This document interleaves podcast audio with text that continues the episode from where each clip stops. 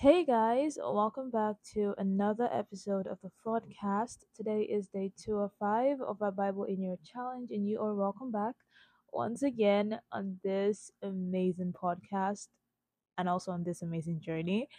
So, today we are going to be going on our readings from the books of Isaiah, Zephaniah, and also Proverbs. So, early this morning, I just thought about how long it has been that I actually spent some time to just reverence God for who He is and what He's done in my life. So I spent this morning praising God and then I went straight to social media because that is probably one of the greatest addictions that we have to battle in 2023. Anyways, I was on TikTok and this message popped up on my screen, which is different from what I like watching on TikTok. Usually, when I go on TikTok, I want to watch something funny. I want to watch maybe some dance moves, or I'm trying to look at some fashion trends, literally anything but what I saw popped up on my screen.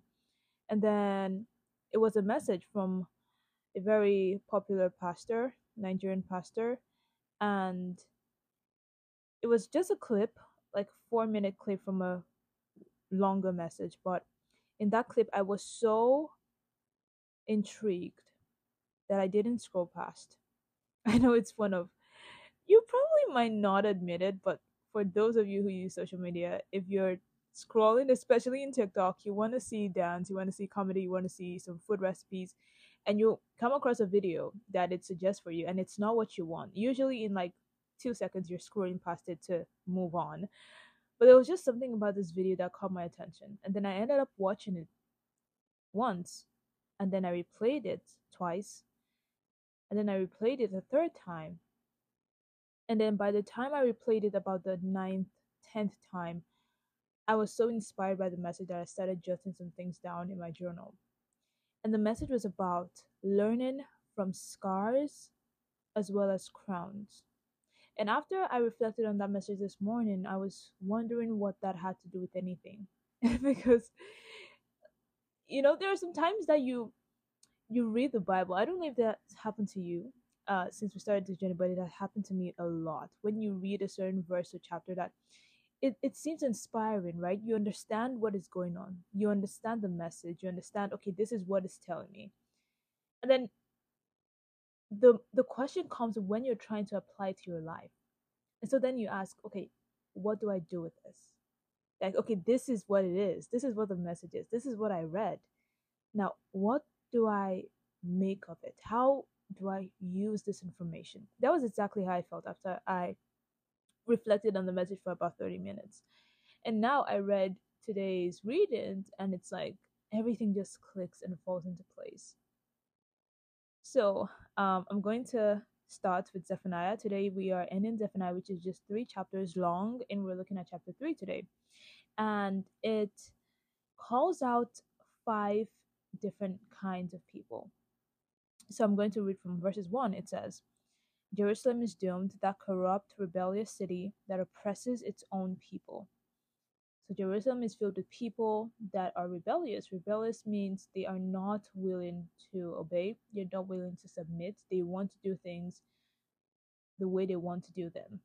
They want to do things for their own comfort, for their own happiness. They want to make themselves happy by all means, even though it might cost them oppressing their own brothers and sisters. And I don't know if that sounds anything similar, but it sure sounds like who we have become today.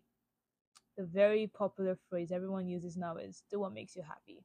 You know, do you. It's your choice. Um you got to put yourself first. The problem with that message is not that it's promoting self-love. Self-love is good. You know, you you have to love yourself. You have to love who you are because you were created in God's image and likeness. The problem is not that it's promoting self-love. The problem is that it is prioritizing self love above everything else. Even though at some point, even though sometimes it might mean hurting other people, that you prioritize. Oh, ah, it's been a while.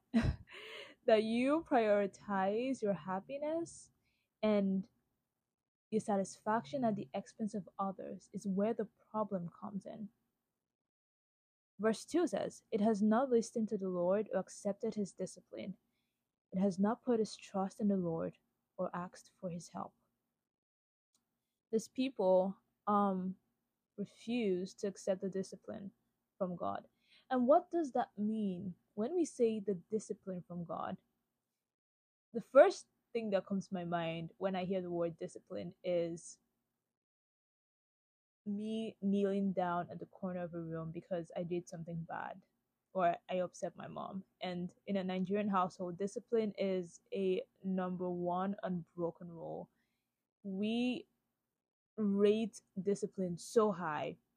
And I remember this one time that I think I was supposed to be doing the dishes or cleaning the room. I can't remember what it was, but I know it was a chore that I was supposed to be doing. And then I ended up being distracted by the TV because I, yeah, I think it had something to do with the living room because I remember that I was stuck with watching the TV. I forgot what I was supposed to do, and then my mom comes in and, bruh, if you know anything about Nigerian moms, you know they they are not afraid to use their hands, and she gives me the biggest beating of my life that Saturday morning, and I remember holding this grudge against her. I was so angry and moody all day, but then I was a child, so literally by nightfall I was back to my happy mood again. But after that encounter, I remember that every single time I was going to do a chore that had to do with the living room, I made proper I was very careful not to be caught off guard watching the TV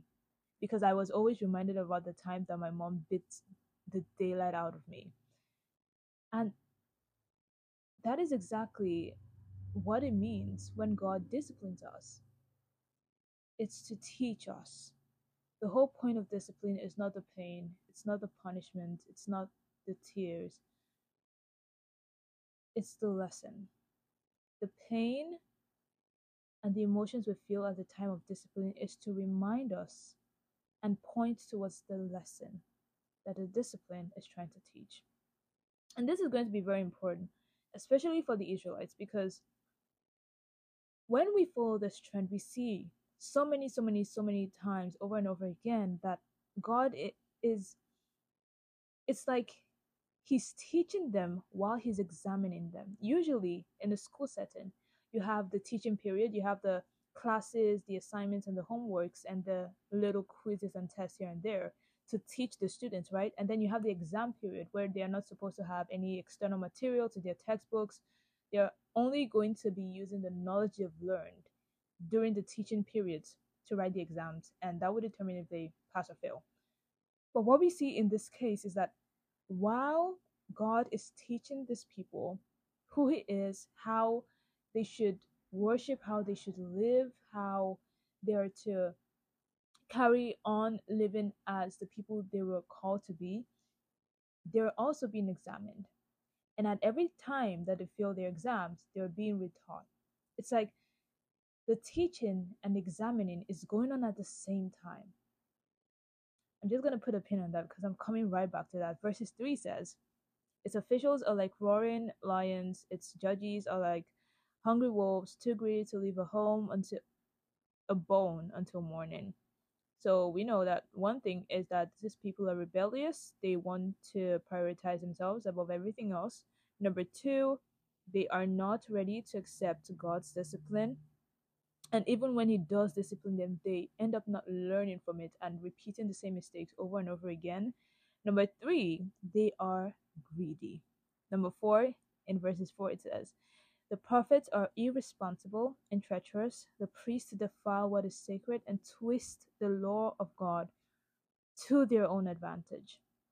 People who say that God said this even when he did not say it, and people who rephrase or try to turn Bible verses to suit their lifestyle, even when they know that what they're doing is wrong verses 7 is where it gets a little bit interesting. God says, I thought that then my people would have reverence for me and accept my discipline, that they would never forget the lesson I taught them. But soon they were behaving as badly as ever.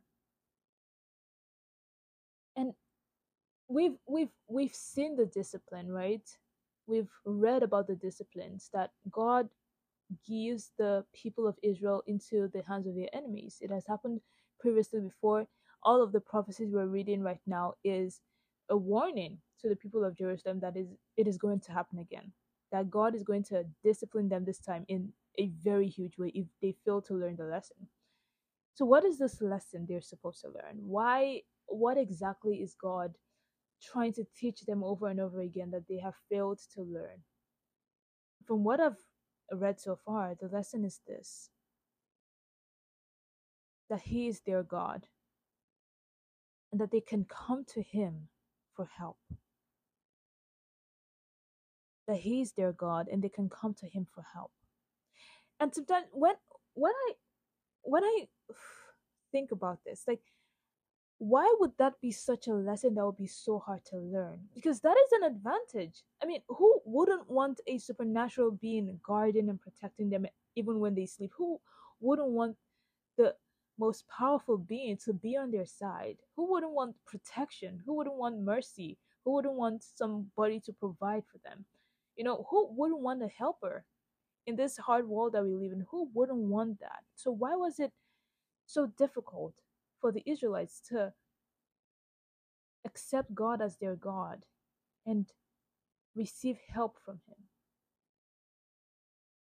I would say that one of the reasons why that was really hard for the Israelites to learn is that they underestimated the importance of that lesson. They felt that by default, they would accept God as their God. By default, they would go to Him for help. They didn't understand how deep and how important that lesson was for them to learn. And dare I say that I might be making that same mistake as well. We might all be making that same mistake as well. That yes, God is my God, you know. I go to church every day. I'm a Christian. I identify as a Christian. You know, I have a Bible in my house. I have a rosary in my house. I, I say the novena every month. I I I have um prayers every single day. Um I am on a Christian talk every single time I'm on social media. I mean, I to the best of my knowledge, I'm the perfect Christian. So I would say that God is my God. Right. But how many times is God your first resort when you approach a problem? How many times do you think about God when you're about to make a decision, when you're about to do something different or new in your life? How many times do you have God being the first person that comes to your mind when something amazing happens in your life? How many times do you have God be the first person that comes to mind when you fall and when you do something you're not proud of? How many times do you have God come to your mind when you're in need and when you're at the bottom? How many times do you have God come to your mind when you're at the top and everything is perfect? If we're being honest, the answer to that might be very disappointing. And the answer to that might also give us a clear knowledge about how we view God. You know, this is a lesson that the Israelites were learning for decades and centuries and generations. And probably this might be the biggest lesson that we would have to learn throughout our entire lives. Our eternity might depend on how well we learn this lesson. That God is our God and that God is our help. In Isaiah chapter 30 and 31 that we read today, one of the biggest themes of the two chapters was about how the Israelites were running to um, the Egyptians for help. Um, I don't know if you guys can remember this, but we definitely passed through this scenario while we were reading the previous books. I think it was in Second Kings. I'm not quite sure to be honest. I don't want to mislead anyone, but we've read this before, and I'm just going to give you a background and maybe it would come to your mind. So this was when the Assyrians were about to attack the people of Jerusalem, and the king went to the people of Egypt to form an alliance, to have this political treaty, so that they can get get more soldier power to overcome the Assyrians. And then in these two chapters of Isaiah, Isaiah is prophesying, and God is saying that that treaty is going to be the end of you because your help cannot come from the Egyptians. Your help comes from me. In chapter 31, verses 1, it says, Those who go to Egypt for help are doomed. They are relying on Egypt's vast military strength, horses, chariots, and soldiers. But they do not rely on the Lord, the Holy God of Israel, or ask Him for help. And if there is one of the biggest enemies that prevents us from learning this lesson that God is our God and God is our help, is that sometimes we feel like hmm, we're not worthy enough to have God as our God and have God as our help.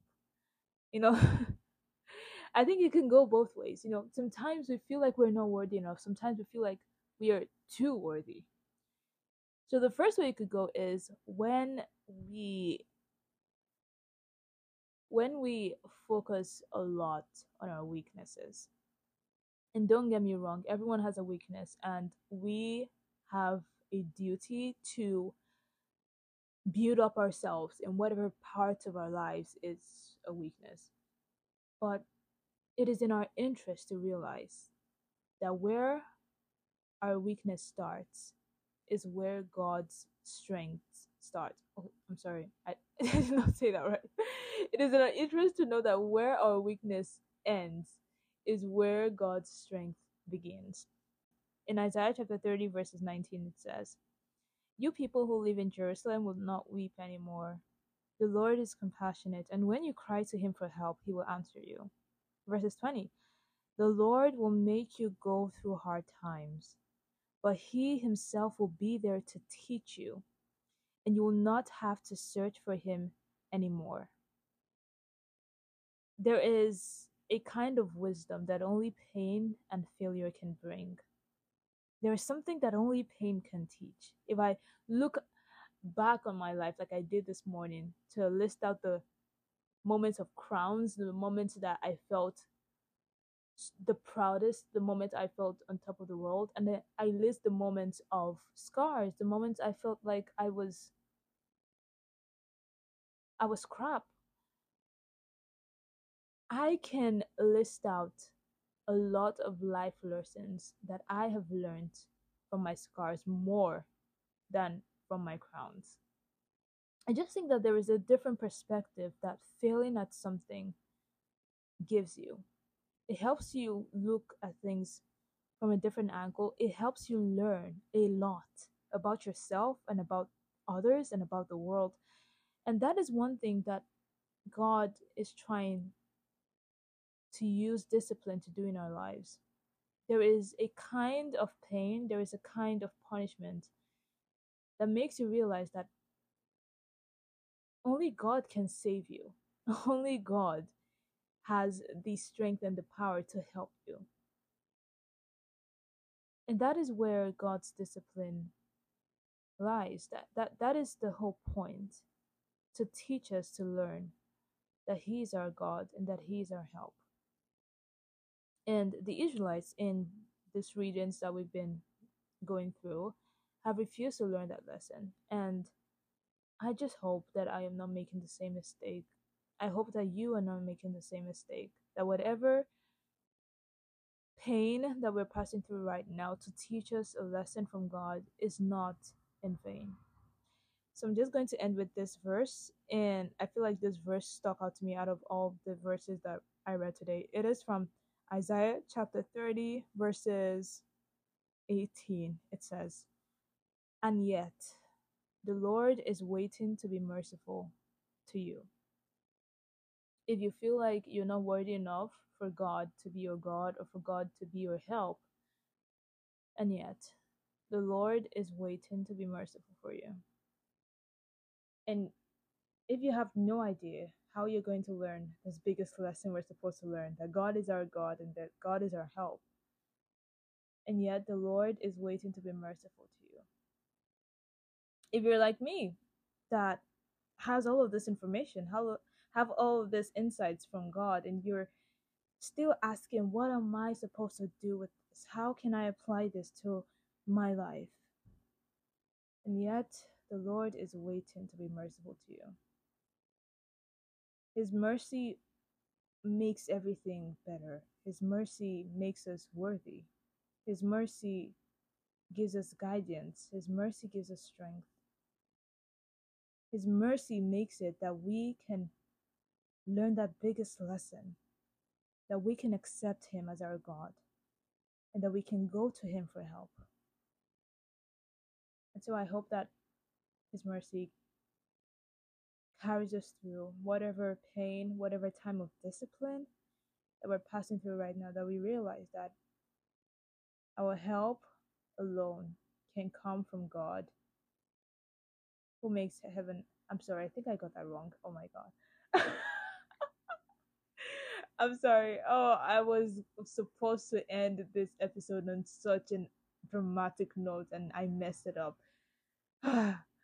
okay, I hope that we learn today that God's mercy is sufficient for us and that our help can come alone from God who makes heaven and earth. I'm sorry that it's not as dramatic as I wanted to, it to be, but anyways, thank you so much for listening this far. I will end this episode on this note, and I will see you guys tomorrow as we continue. We are starting a new book, Baruch, and I cannot wait to unveil all of that book has to offer. So I hope to see you guys tomorrow, same place. Not sure about the time, but please have an amazing day.